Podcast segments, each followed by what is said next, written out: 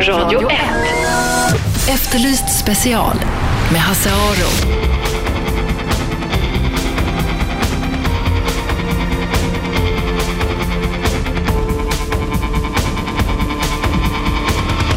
Välkomna hit, Efterlyst special eh, lyssnar ni på Radio 101,9 eller om ni laddar ner appen eller går in på nätet.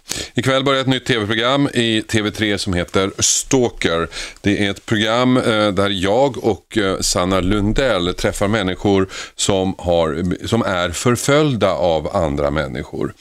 Det här är ett problem. 150 000 människor i Sverige är enligt Brottsförebyggande rådet förföljda av någon annan människa. Och det här förföljandet kan ta sig extrema uttryck där personen mässar eh, hundratals mess om dagen eller eh, ringer in och fyller telefonsvarare och så vidare. Eh, den vanligaste eh, ståken, eh, förföljaren, är en man som blivit lämnad av en kvinna. Han är så kränkt så att eh, nu när hon har förstört hans liv ska han förstöra hennes liv. Men det finns också andra typer av stalkers. Eh, det finns eh, människor som förföljer sådana som de överhuvudtaget inte känner.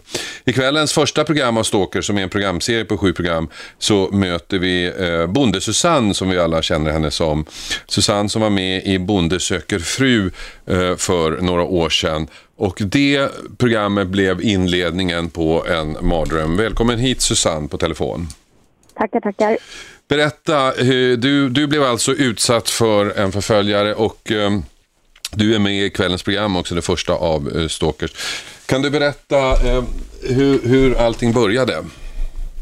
Allt började med att han såg programmet 2007 och sen började han på Facebook 2009 någon gång eh, med massor med privata mejl och även offentliga kommentarer. Men där blockerade jag honom väldigt fort men då fortsatte han på min företagsmail mm. och sen även på bloggen och sms och vissa samtal men framförallt så har det varit via mejl och, och de har ju bara blivit fler och fler. Det kan ju vara tio på en timme och de är ju kilometerlånga och där han är helt eh, besatt att han på riktigt tror att vi är ihop. Mm, ja, han, han, fick för sig att ni var ihop. Men det började då med att han kommenterade programmet och sådär och det kan jag tänka mig att det var väl fler som gjorde? Ja, det var, det var ju många så att i början var det ju såklart svårt att veta att han var någonting annorlunda än, än många andra för de flesta är ändå vänliga och väldigt oskyldiga. Men mm. den här, han fortsatte ju på ett helt annat sätt men det tog ändå väldigt lång tid innan jag förstod eller kanske orkade och ville ta in att det här var inte okej. Okay. Mm. Försökte du på något sätt resonera med honom på, på, via, via mail eller någonting sånt där? Nej, jag har aldrig svarat. Utan det enda gången jag har svarat det var ju när polisen bad mig att svara att jag hade anmält honom och att jag menade allvar med att gå vidare med den här anmälan och att jag absolut inte ville ha någonting med honom att göra. Så jag har ju aldrig uppmuntrat honom på något sätt. Nej. Eh, kan du beskriva lite grann, vad var det han skrev? Ja, han har ju skrivit så mycket. Och nu är det här ju ett litet tag sedan och jag har försökt att stänga av. Men vad skrev han? Att hela tiden gick det ut på att ja, hur mycket han avgudade mig och, och, och, och hur mycket han, vilka känslor han hade och att vi skulle träffas och vi skulle fira jul ihop och snart äntligen skulle han komma till Rättvik. Och han kände ju till så mycket här runt omkring. Och det var inte förrän i rättegången i februari i år som jag förstod att han hade tytt det som jag skrev på bloggen som hemliga budskap till honom och att det var där han svarade svarade mig sen via mail. Det förstod inte jag. Det kanske jag skulle ha förstått, men jag förstod ju inte det. Men han kröp ju mer och mer liksom innanför skinn och det kändes som han bara bevakade hela huset och hela livet. Mm. Han, han fick ju helt enkelt för sig att ni hade ett kärleksförhållande och det du skrev på din blogg som handlade om helt annat, det tog han som meddelanden till honom och som en bekräftelse. Ja, det har jag förstått nu i efterskott. Jag skrev ju ingenting som gällde honom. Det kunde ju vara en helt vanlig bild på ett middagsbord med lite persilja i en köttgryta och ett levande ljus. Och det tog han som grönt plus ljus. Då har jag gett honom grönt ljus att jag vill ha honom i mitt liv. Mm. Det är bara ett av exemplen.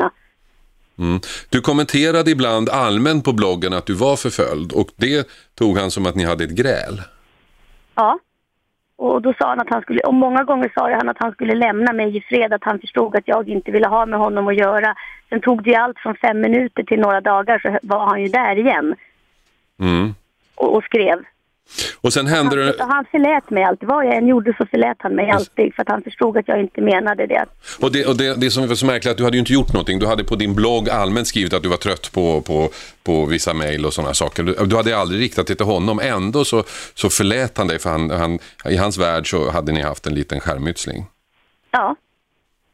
Det, det, det, ja, det, är precis så som du säger, det är så man kan beskriva det. Att, att jag har aldrig skrivit och nämnt hans namn där, men han, han svarade ju ändå. Mm. Han svarade även på bloggen gjorde han ju, så att folk börjar ju förstå att det var han. Men det mesta, allt nästan har ju skett vid pri, privata mejl. Jag kan ju inte ta bort mitt företagsmejl. Nej, Det måste jag ha kvar. du är tvungen jag kan då. inte hemligt nummer heller. För då får jag ju inga kunder. nej. Men kände du så ibland att du hade någon skuld i det här? Eh, skuld? Nej. Jag har funderat mycket om jag har gjort något fel men så långt har jag i alla fall kommit nu att nej, jag tycker inte att jag har någon skuld i det här. Och, och vad, hur man än väljer att leva sitt liv så är det här ingenting som någon människa ska behöva råka ut för. Nej. Du, eh, vi var ju där uppe då och filmade hos dig och intervjuade dig och då berättade de om eh, andra mera konkreta saker som hade hänt. Eh, det har ju varit en bil Mm. på plats. Jag vet ju inte om det är han, eh, om det var han, men det är ju väldigt likt sen när jag fick se honom.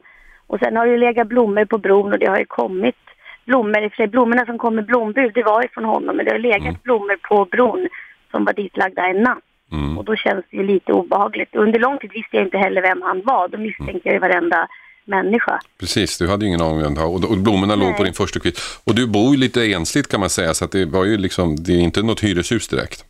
Nej, nej, jag bor ju i en liten dalaby mitt ute i skogen och jag har inte så många grannar och hästhagarna är ju också lite en bit ifrån gården. Jag menar, jag är ju själv nästan hela dagarna. Mm. Eh, ni lyssnar på Efterlyst special. Vi pratar om stalkning, förfölje, oönskad förföljelse med anledning av att tv-programmet Stalkers startar ikväll. Där jag och Sanna Lundell har rest runt i Sverige och träffat människor som har förföljts. Och vi har också konfronterat dem som förföljer. Med oss på telefon har vi nu eh, Bonde-Susanne som vi känner en som är en av dem som har blivit förföljd av en för henne helt okänd man. Eh, och en, en person som hade fått för sig att de två hade ett kärleksförhållande och när Susanne skrev, vad hon än skrev på sin blogg eller Facebook så tolkade han det som meddelanden till honom och bekräftelse på att de faktiskt hade ett förhållande. Eh, eh, sen eh, när vi kom upp dit Susanne så hade du redan gjort eh, polisanmälan men det hade inte hänt någonting direkt. Nej, den första polisanmälan jag gjorde, det var ju innan första oktober förra året när den här nya stalkerlagen kom. Det var ju nerlagt. Och sen gjorde jag ju en ny anmälan och det hände ju inte någonting heller. Det hände, började hända saker när, efter att ni kom in i bilden och polisen blev kontaktad. Och sen efter de började agera så måste jag ändå ge dem en eloge att de har gjort det väldigt bra. Mm. Eh, det blev ju så att vi, eh, vi visste ju inte heller vem han var och vi kunde ju inte veta om de, det han hade berättat om sig själv verkligen stämde. Men det blev, situationen blev lite akut när han flyttade faktiskt närmare dig. Ja, han flyttade ju förra hösten ifrån Norge till Sverige och det var ju som han skrev för att komma närmare mig.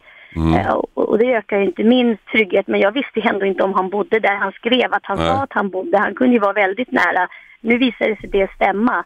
Eh, eh, men det hade jag ju ingen aning om. Nej, vi lyckades ju spåra honom dit och, det visade sig att det stämde och vi åkte ju dit eh, en eh, förmiddag och eh, konfronterade honom helt enkelt när han kom ut ur sin lägenhet och förklarade att du, du eh, mm, inte önskade detta och att eh, du tog illa vid dig och så vidare. Eh, och han lovade då under den här konfrontationen som gick väldigt lugnt tillväga att han aldrig mer skulle ta kontakt med dig. Men sen gick han in direkt och skrev till dig. Det tog sex eller sju minuter innan han skickade nästa mejl efter att han hade träffat er. Mm, och där skrev han att han inte skulle Han skulle inte, han skulle lämna mig i, i fred eh, nu och, och allt vad han skrev. Och sen blev han ju tagen av eh, polisen, Mm. mm, inte så långt därefter. Efter det sen har jag inte hört någonting, men han har inte heller kunnat skrivit någonting när han har suttit häktad. Och, Nej, och han blev ju dömd till psykiatrisk vård. Men när du såg den här konfrontationen som vi gjorde, när du såg mötet mellan mig och honom, då blev du väldigt tagen. Ja, då brakar hela världen. Den har ju brakat rätt många gånger nu sista året, men, men då när man, man fick se. Alltså det är en helt, ett, ett mejl, eller alla de här mejlen han har skrivit som är hundratals, kanske tusentals. de är ju tillräckligt jobbiga men sen när du får ett ansikte att det verkligen är en fysisk person, inte bara anonymt på en dator, Mm. då, blev det, det blev ännu jobbigare. Mm. Då, det, då, då, det är mycket som har brakat kan jag säga. ja, därför, när du såg honom på något sätt så, så, ja, det gick igenom, eller hur ska man uttrycka det? Det, det, självklart är det här en verklighet som jag har levt i och som jag fortfarande lever i. Men då blir det ännu mera verkligt. Och just hans utseende och den här tomma blicken, alltså den, hans tomma blick, den kan jag fortfarande drömma mardrömmar av. Den här, det är så obehaglig blick och det såg jag även i rättegången. Han, den är helt tom, det, det är en, jag kan inte förklara. Och under, rättegång, och under rättegången kom ju nästa chock. Ja, det, ja, det gjorde det. Eh, dels alltså frekvensen av, av allt han har sökt på mig och gjort på mig på datorn och sen det som hade hänt i Norge på 70-talet. Just det, han hade blivit dömd för barnamord. Ja, på sin eget son. Ja, och, och Och det, det är klart bekräftade ju på dig, för dig på något sätt att det här var ingen normal kille. Nej men det är ingen norm och, och det är ju väldigt skrämmande. Han har haft ihjäl sitt, sin, sitt eget barn och jag vet ju inte vad han är kapabel till. Och om han då har varit hos mig som jag inte vet så kan ju han fortfarande komma fler gånger om han släpps ut. Så den otryggheten måste jag fortfarande leva med hela tiden. Nu sitter han ju liksom instängd men för hur länge sitter han där? Mm, Kommer det, jag liksom någonsin bli fri den här osäkerheten? Hela grundtryggheten har ju förstörts. Mm. Jag är inte samma människa som jag var och jag vet inte om jag någonsin kommer att bli det heller. det säger ju alla som vi träffade att just den här grundtryggheten är borta. Ja, och det är fruktansvärt. Det går inte, du får, om någon ger dig en snyting så syns det att du har ont för då får du ett blåmärke. Men det här är någonting, det här är ett sår i själen och det är ingen som ser. Och i alla fall jag tror att jag är rätt duktig att sätta på mig en mask så ingen kan komma innanför och ingen egentligen ser hur man mår. Och alla säger, men du som är så stark, du klarar det här. Men de har ingen aning om hur jag mår. Nej, det är klart. Eh, nu kan det här, det var länge sedan vi träffades, eh, du och jag, det var länge sedan vi spelade in upp hos dig. Eh, nu, nu har programmet premiär ikväll och det är ditt, ditt program som, som vi börjar med. Hur känns det inför kvällen?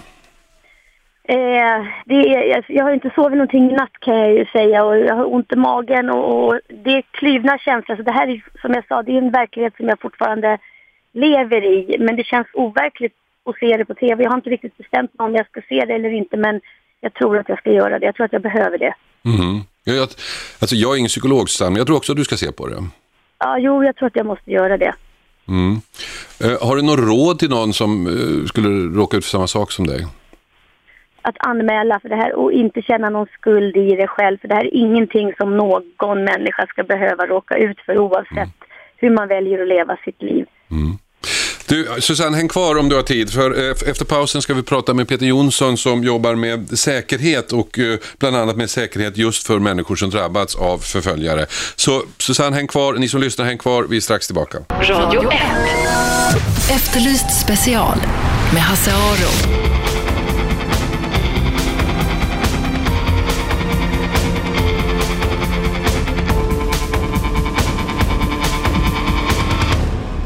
Välkom välkomna tillbaka till Efterlyst. Nu har jag nog fel på mina lurar här. Och jag vet inte riktigt vad jag ska göra för att fixa det. Eh, headphone... Jag vet inte 17 vad jag har gjort här. Ehm, hallå? Nu så. Hoppas ni hör mig, för nu hör jag er jättebra. Eh, lite tekniskt strul igen, eh, måste jag säga, men nu är vi tillbaka. Ni lyssnar alltså på Efterlyst special. Vi pratar Stalkers förföljare med anledning av tv-programmet som har premiär ikväll, där jag och Sanna Lundell träffar människor i Sverige som är förföljda.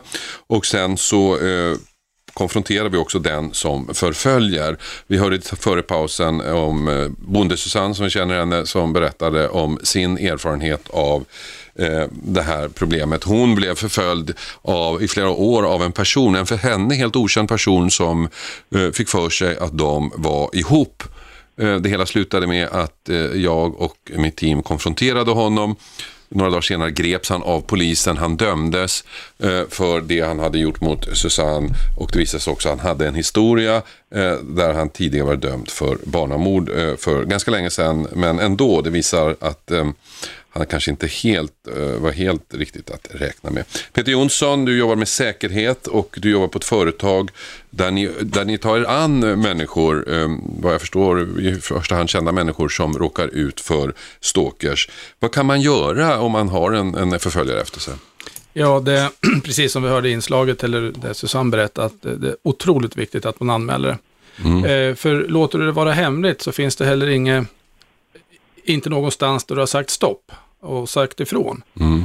Och för att en polismyndighet och en åklagare överhuvudtaget ska kunna agera så måste du då tydligt markera att jag, jag vill inte ha det här, bort härifrån, stopp, gå, jag vill inte. Mm.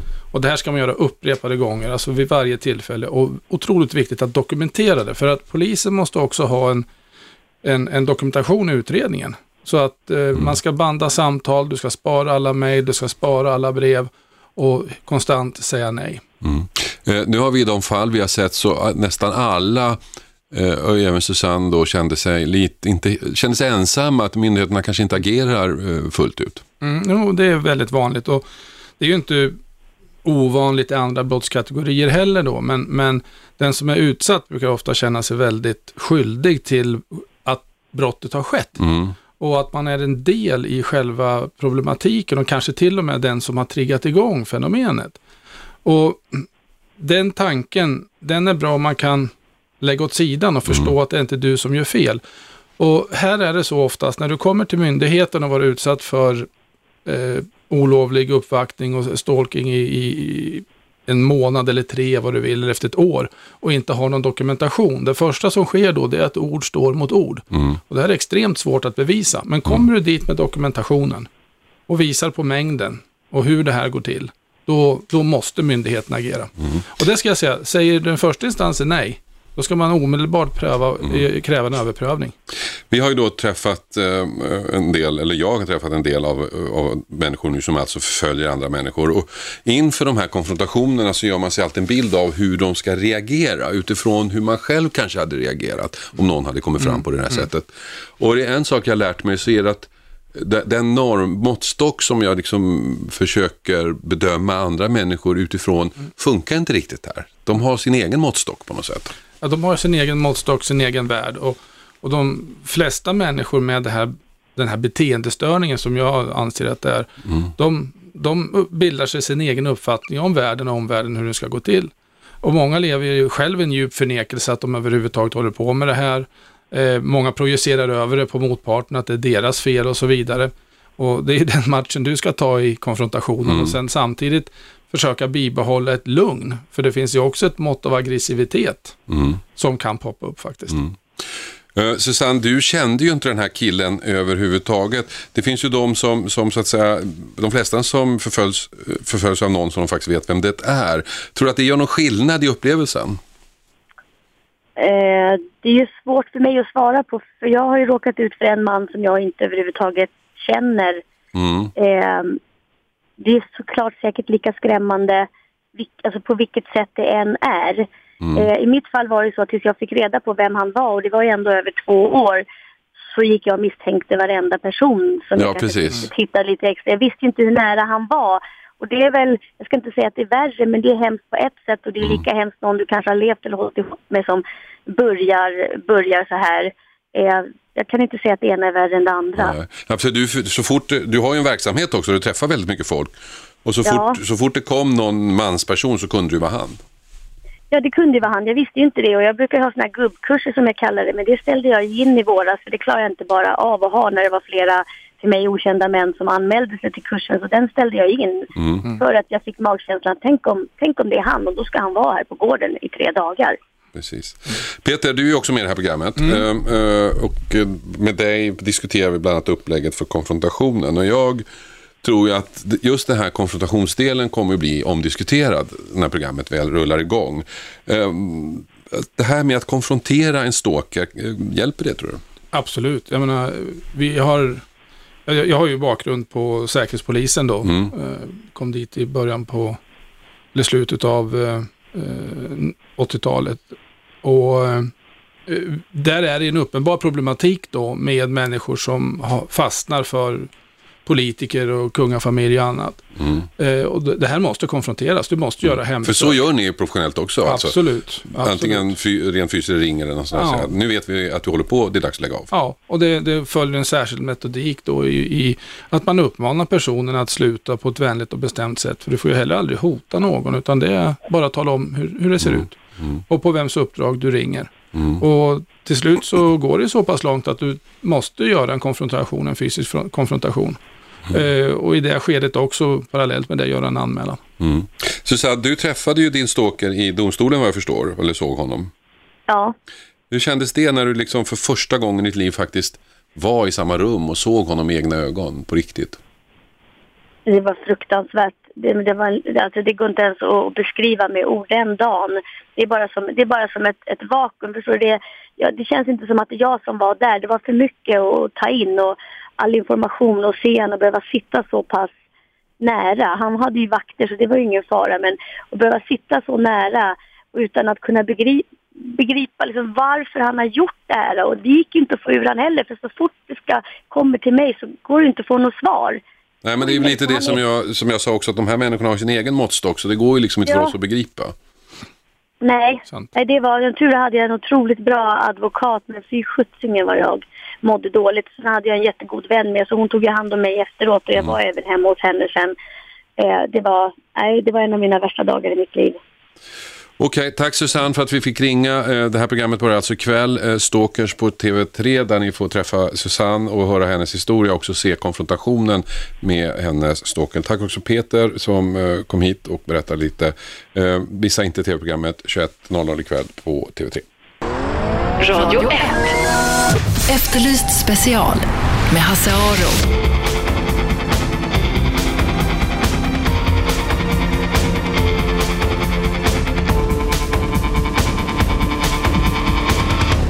Välkomna tillbaka till Efterlyst special här på eh, Radio 101,9 heter eh, frekvensen.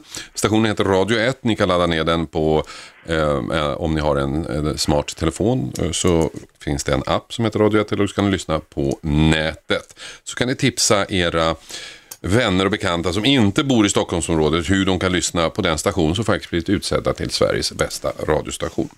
Vi ska till Eskilstuna till exempel. Där eh, kom tingsrätten igår med domen i ett uppmärksammat mål. Det var en ung man, 21-årig man, som var lite halvkänd som så kallad ful gubbe i området där han bodde. Han stod åtalad för att ha våldtagit tre stycken barn vid upprepade tillfällen. De här tre barnen hade pekat ut honom, men trots deras utpekande så gick den här killen fri igår. Fredrik Wallén är presstalesman på polisen i Eskilstuna. Och Fredrik, vad var det som gjorde att han greps från första början?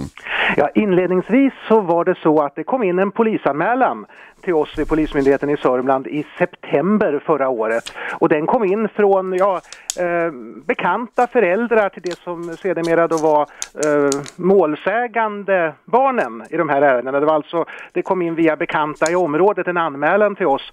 Och när det då började nystas i det här ärendet, för det eh, inleddes en förundersökning, så ledde det så småningom fram då till flera misstänkta brott och eh, så småningom även ett åtal. Mm, och de här barnen skulle han alltså ha träffat ute, utomhus då vid lekparken och sånt? Ja, eh, i, i åtalet så är den eh, eh, tänkta brottsperioden för de misstänkta brotten lång. Det, eh, de misstänkta brotten ska ha påbörjats redan 2007 eh, och sen har pågått då fram till, eh, ja, till 2012. Och i närområdet i olika sammanhang där då den här eh, åtalade eh, misstänkte gärningsmannen har träffat de här barnen. Mm, och det som låg till grund för, för åtalet, det var ju då barnens egna berättelser. Ja, Och i övrigt fanns inte så mycket. Eh, nej, som tingsrätten resonerar i, i domen så är det ju så att man har utgått från utförliga och djupa förhör med barnen men eh, när tingsrätten då sen eh, bedömer de här förhören så har ja, tingsrätten bedömt att det räcker inte för en fällande dom. Nej. Och själv så nekade han hela tiden. Eh, Han, han nekade under hela rättsprocessen. Just det. Och igår kom alltså domen i Eskilstuna tingsrätt att den här unge mannen gick fri från misstankarna om att ha våldtagit tre barn. Tack så mycket Fredrik för att vi fick ringa dig. Eh, en som jobbar mycket med det här är ehm, psykologen Börje Svensson. Eh, och, det här begreppet då ful gubbe, någon som, som eh, rör sig i områden där barn finns utomhus. Det är ett begrepp som har funnits väldigt länge. Jag ringde upp honom tidigare idag. Vi började med att prata just om det här begreppet ful gubbe. Ja, alltså ful alltså fulgubbe det är ju ett gammalmodigt eh, eh, uttryck och det visar sig att de här fula gubbarna är ju inte sällan ganska unga. Eh, 30 procent av alla sexualbrottslingar är under 18 år så att eh, man ska nog eh, försöka få bort det där begreppet för att det är missledande. Mm. Men det är ju ett gammalt begrepp, det kommer jag ihåg mm. från när jag var liten så sa mm. min mamma, se upp för fula gubbar. Det känns som det är någonting som alltid har funnits. Ja, det kommer jag också ihåg och då fick man ju en bild av någon ful gubbe som stod och försökte lura med en eh, med godis eller något sånt där. Så att eh, det träffade ju inte rätt precis. Nej, precis. Man, man gjorde ju sig en inre bild av den här ja, fula gubben. Ja. Och det var inte så svårt att undvika honom tyckte man. Eh, nej. Och sen uppfann man fula gubbar också. Man liksom, när man var liten så, åtminstone vi, smög man på lite konstiga människor. Sen när de tittade upp så sprang man liksom. Mm. Det var en ful gubbe. Mm. Men, men, så är det inte med sexualbrottslingar och pedofiler. Utan de kan vara unga, gamla, välklädda, eh, trevliga på många sätt. Mm. Och eh, få med sig, var, liksom har få, få barnens förtroende på ett sätt som eh, gör att de börjar lita på dem och sedan så har de inte rent mjöl i påsen utan man, får ju, man har ju den, den allmänna uppfattningen, eller i alla fall min uppfattning när det gäller pedofiler, seriösa pedofiler som på mm. riktigt är ute efter sex med barn, att de äh, agerar på andra forum än, än ute på, i, på lekparken. Ja, men man, alltså en pedofil är inte bara sexuellt intresserad av barn utan han är också socialt intresserad av barn. Så att han är, har ju så otroligt stort eh, intresse av barn överhuvudtaget så att han, eh, jag menar, det är toppen för en eh, pedofil om man får ett arbete där han har barn runt omkring sig eller någon fritidssysselsättning där han kan vara med barn. Då sen utifrån att han är så intresserad av barn så faller ut ett annat barn som kanske har det lite knepigt och kanske eh, går med på saker som han föreslår för att få fortsätta ha den här kontakten och vara favoriserad av den här snälla mannen då. Mm, men det låter ju som, som den här personen är bra på att läsa av barn då? då. Ja, de är väldigt bra på att läsa av barn och, de, eh, och det blir eh, eh ofta barn som är liksom som har ett stort behov av att få någon vuxen som lyssnar på dem, som är på dem, som tror på dem. Och sen är det ju så att de också favoriserar de barnen så att det känner ju andra barn att det är bäst att man ligger bra till hos den här eh, mannen om man ska få hans liksom, uppmärksamhet. Så kanske de går med på saker som inte de borde gå med på. Igår så friades en, en, en så kallad fulgubbe och som du säger han var ju väldigt mm. ung, han var född 89. Mm. Uh, han, I Eskilstuna tingsrätt, han var lite känd i, i, bland barnfamiljer eller föräldrar i Eskilstuna, man har sett honom i parker och sånt där. Mm. Han var åtalad för uh, våldtäkt i flera fall på tre uh, barn, uh, men friades alltså. frågan är liksom, hur vet man om, om mannen eller killen i parken är en ful gubbe eller bara någon som tycker att det är roligt att vara med barn? Mm, nej, det, liksom, det står ju inte skrivet i pannan på honom eh, direkt. Så att, eh, men det finns ju liksom, som förälder så, så är det ju bra att man har en princip att man följer aldrig med människor man inte känner och man meddelar sina eh, föräldrar om det är så att man ska gå hem till någon kompis eller gå, hem, gå, gå någonstans som, eh, så att eh, föräldrar hela tiden vet det. Så att det, det är liksom det som man kan, på det sättet man kan förebygga det på. Mm. Annars går det inte att läsa av eh, vad det är för personer. Sen är det ju väldigt svårt. Men det är ju, jag arbetar ju mycket med att eh, hjälpa polisen att utreda sådana här brott. Mm. Och eh, ju yngre barnen är desto svårare är det ju liksom det, att, få, att få fram bevis som gör att de kan åtala eller fälla en misstänkt eh, förövare. Mm. Speciellt om det inte finns någon stödbevisning eller någon teknisk bevisning utan det är barnet säger en sak och så förnekar den vuxna och då räcker det oftast inte till åtal. Nej. Den här domen som kom igår mot den här killen i Eskilstuna mm.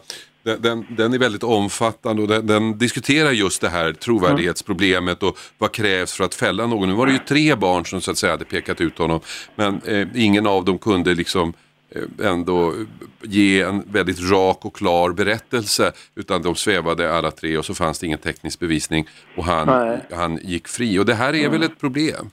Ja, det, alltså det, eh, den misstänktes rättssäkerhet står ju liksom på ena vågskålen och eh, barnens rätt till eh, juridisk upprättelse finns i den andra vågskålen och eh, då måste man släppa många ärenden där man är, ofta är ganska säker på att det har hänt någonting men det räcker liksom inte för rättsväsendet eh, ändå.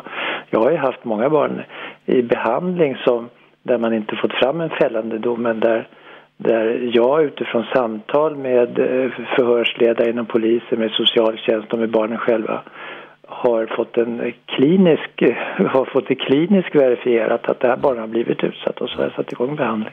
Men menar du att du då som expert kan, kan avgöra det huruvida ett barn verkligen varit med om detta eller inte? Ja, men jag kan nog ändå om det, om det, om det är ett barn som själv uttrycker detta eh, till mig på ett eh, trovärdigt sätt så kan jag nog, eh, och där jag fått stöd från andra som har hört barnens berättelse, där kan jag nog utgå ifrån att det, det har nog hänt någonting. Men jag kan också ha förståelse för att det, har, det räcker inte för rättsväsendet men det kanske räcker för att sätta igång behandling med barnet. I domen så, så, så riktas det en viss kritik mot polisens eh, förhörsmetoder. Man menar att en del av de uppgifter som barnen kommer med eh, där, där har då förhörsledaren på något sätt eh, initierat de här, ställt ledande frågor och sådana saker. Ja. Det, det måste ju vara väldigt komplicerat att, att förhöra ett barn om någonting som den inte vill berätta om. Ja, det vet vi ju alla som själva har barn hur svårt det är att få ett, barns, ett mindre barns berättelse speciellt utan att man ställer vissa ledande frågor. Men när under en viss ålder får man inte reda på vad de har ätit för mat på dagis ens en gång om man inte liksom hjälper dem på traven. Så att ledande frågor kan ju leda rätt och eh, men eh, inom, in, när man förhör barn så vill man ju så mycket som möjligt eh, försöka undvika att ställa ledande frågor. Men det gör ju också att eh, det kan bli diffust. Ibland kan det vara liksom rimligt att ställa en ledande fråga för att få- barnen att förstå vad det är de vill veta egentligen. Mm, Jag menar det. Så att det Ja, så att jag tycker att, eh, att polisen har ju ett väldigt svårt arbete. Där ska man sätta ett barn i en stol i ett rum där det inte finns leksaker och där ska man liksom sitta på varsin stol och ha någon slags eh, vuxensamtal kring eh, vad som har hänt. Och sen, helst ska det ske på ett förhör eller åtminstone ett par förhör. Och eh, som terapeut så vet jag att det kan ju ta flera samtal innan man får ett barns förtroende. Så att det är en jättesvår uppgift som eh, barnförhörs, eh, polisens barnförhörsledare har. Eh, när det gäller då skräcken för de så kallade fula gubbar så, så Mm. eh, det, det, finns ju, det finns ju en oro och den tar sig ibland märkliga uttryck. Det var något flygbolag som hade som policy att ensamflygande barn fick inte sitta bredvid män på, på, eh, på flygplanet. Och, och, och det är klart att jag vet ju själv som småbarnsförälder om det kommer fram någon och, och pratar med barnen medan man sitter i parken så blir man lite vaksam. Jag menar, hur stor anledning har man att vara rädd? Ja, det där är ju inte liksom eh, statistiskt eh, liksom, eh, det funkar inte liksom med statistisk information för att sexuella övergrepp på barn är ju väldigt eh, ovanligt kan man säga. Det, är, menar, det finns många andra faror som är betydligt allvarligare, trafiken till exempel. Sa alltså Börje Svensson som jag pratade med tidigare idag. Han är eh, psykolog och arbetat mycket med eh, pedofili och övergrepp mot barn. Detta med anledning av en dom i Eskilstuna igår där en ung man, en så kallad ful gubbe, blev friad från anklagelsen att ha våldtagit tre barn. Ni lyssnar på Efterlyst special. Efter pausen så berättar bonde Susanne om mannen som trodde att eh, de hade ett förhållande och som förföljde henne i flera år. Radio 1. Efterlyst special med Hasse Aro.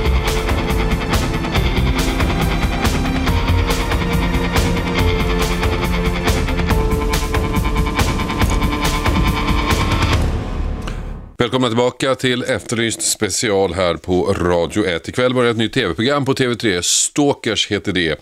Eh, det är en ny serie där jag och Sanna Lundell åker runt i Sverige och träffar människor som är förföljda av andra människor. Människor som får sina liv ödelagda av någon som eh, stalkar dem helt enkelt. Eh, och sen konfronterar vi också stalken i varje program och frågar vad den håller på med. I kvällens program så träffar vi Susanne, eller Bonde-Susanne som hon är mera känd som. Hon förföljdes i flera år av en för henne helt okänd person. En person som trodde att hon och han hade ett kärleksförhållande och allt hon skrev på sin blogg och på, på sin Facebook tolkade han som kärleksmeddelande till henne. Det här var en person som vi sen konfronterade och då dök det upp en annan fruktansvärd sanning. Så här berättade Susanne om hur allting började. I början var det ju såklart svårt att veta att han var någonting annorlunda än, än många andra, för de flesta är ändå vänliga och väldigt oskyldiga. Men Mm. den här, han fortsatte ju på ett helt annat sätt, men det tog ändå väldigt lång tid innan jag förstod eller kanske orkade och ville ta in att det här var inte okej. Mm. Försökte du på något sätt resonera med honom på, på, via, via mail eller någonting sånt där? Nej, jag har aldrig svarat. Utan det enda gången jag har svarat det var ju när polisen bad mig att svara att jag hade anmält honom och att jag menade allvar med att gå vidare med den här anmälan och att jag absolut inte ville ha någonting med honom att göra. Så jag har ju aldrig uppmuntrat honom på något sätt. Nej. Eh, kan du beskriva lite grann, vad var det han skrev? Ja, han har ju skrivit så mycket och nu är det här ju ett litet tag sedan och jag har försökt att stänga av. Men vad skrev han? Att hela tiden gick det ut på att, ja, hur mycket han avgudade mig och, och, och, och hur mycket han, vilka känslor han hade och att vi skulle träffas och vi skulle fira jul ihop och snart äntligen skulle han komma till Rättvik. Och han kände ju till så mycket här runt omkring. Och det var ju inte förrän i rättegången i februari i år som jag förstod att han hade tytt det som jag skrev på bloggen som hemliga budskap till honom och att det var där han svarade, svarade mig sen via mail. Det förstod inte jag. Det kanske jag skulle ha förstått, men jag förstod ju inte det.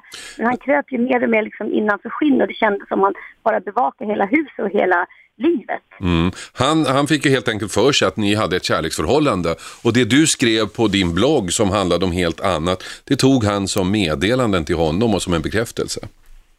Ja, det har jag förstått nu i efterskott. Jag skrev ju ingenting som gällde honom. Det kunde ju vara en helt vanlig bild på ett middagsbord med lite persilja i en köttgryta och ett levande ljus. Och det tog han som grönt plus ljus. Då har jag gett honom grönt ljus att jag vill ha honom i mitt liv. Det är bara ett av exemplen.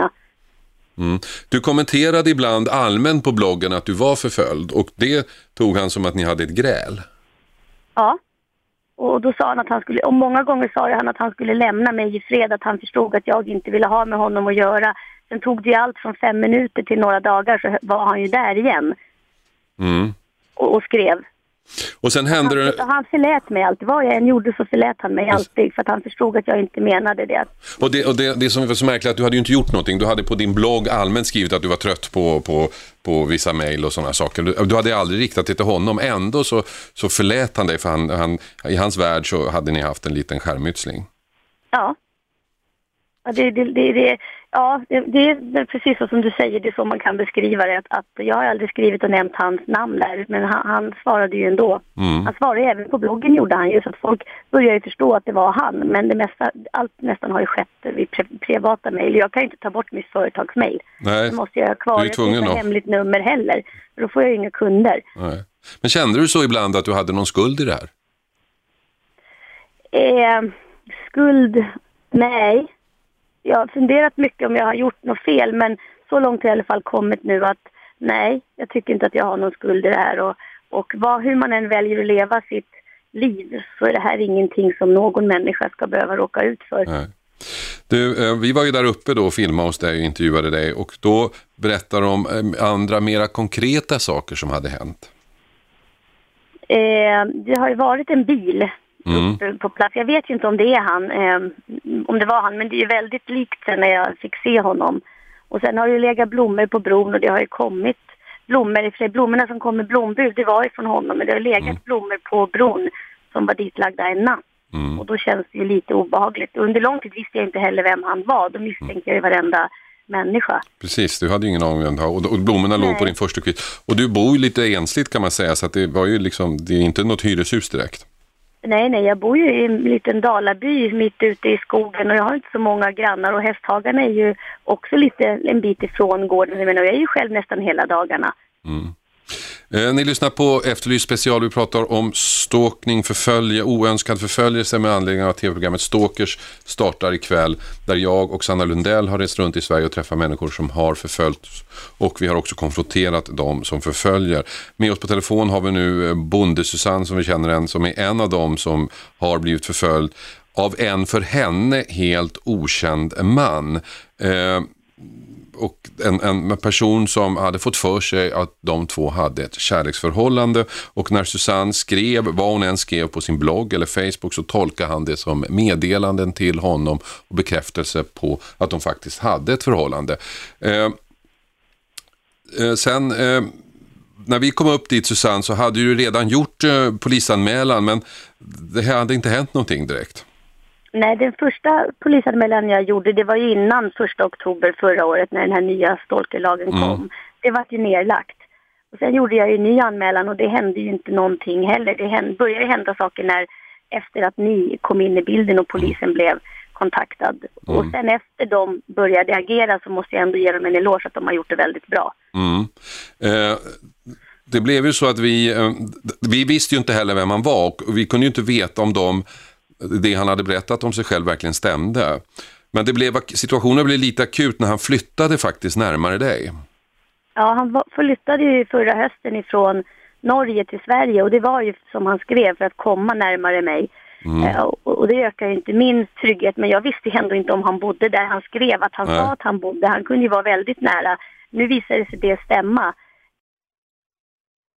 Det var alltså Susanne, bonde-Susanne som känner henne som berättade om den man som förföljde henne och som vi kommer att få se mer av i TV3 ikväll i tv-programmet Stalkers. Den här mannen var alltså helt okänd för Susanne och det som hände var att vi lyckades spåra honom och konfrontera honom med detta Eh, och han eh, lovade i den här konfrontationen att han skulle sluta kontakta henne. Det tog sex minuter eller möjligen sju innan han mejlade henne igen. Polisen kom eh, eh kort tid efter och grep honom. Det blev rättegång där Susanne mötte honom för första gången. Eh, och han blev dömd då eh, enligt den här stalkerlagen till skydds, till psykiatrisk vård. Under rättegången kom det dessutom fram att mannen var dömd tidigare i Norge för barnamord. Det här kan ni alltså se i TV3 ikväll i tv-programmet Stalkers som börjar 21.00 där jag och Sanna Lundin åker runt, träffar stalkers offer och konfronterar de som förföljer dem. Jag kan rekommendera det programmet ikväll. Efterlyst special här i Radio 1 är tillbaka imorgon. Hoppas ni är det också. Strax Cissi Wallin. 101,9 Radio 1. Sveriges nya pratradio.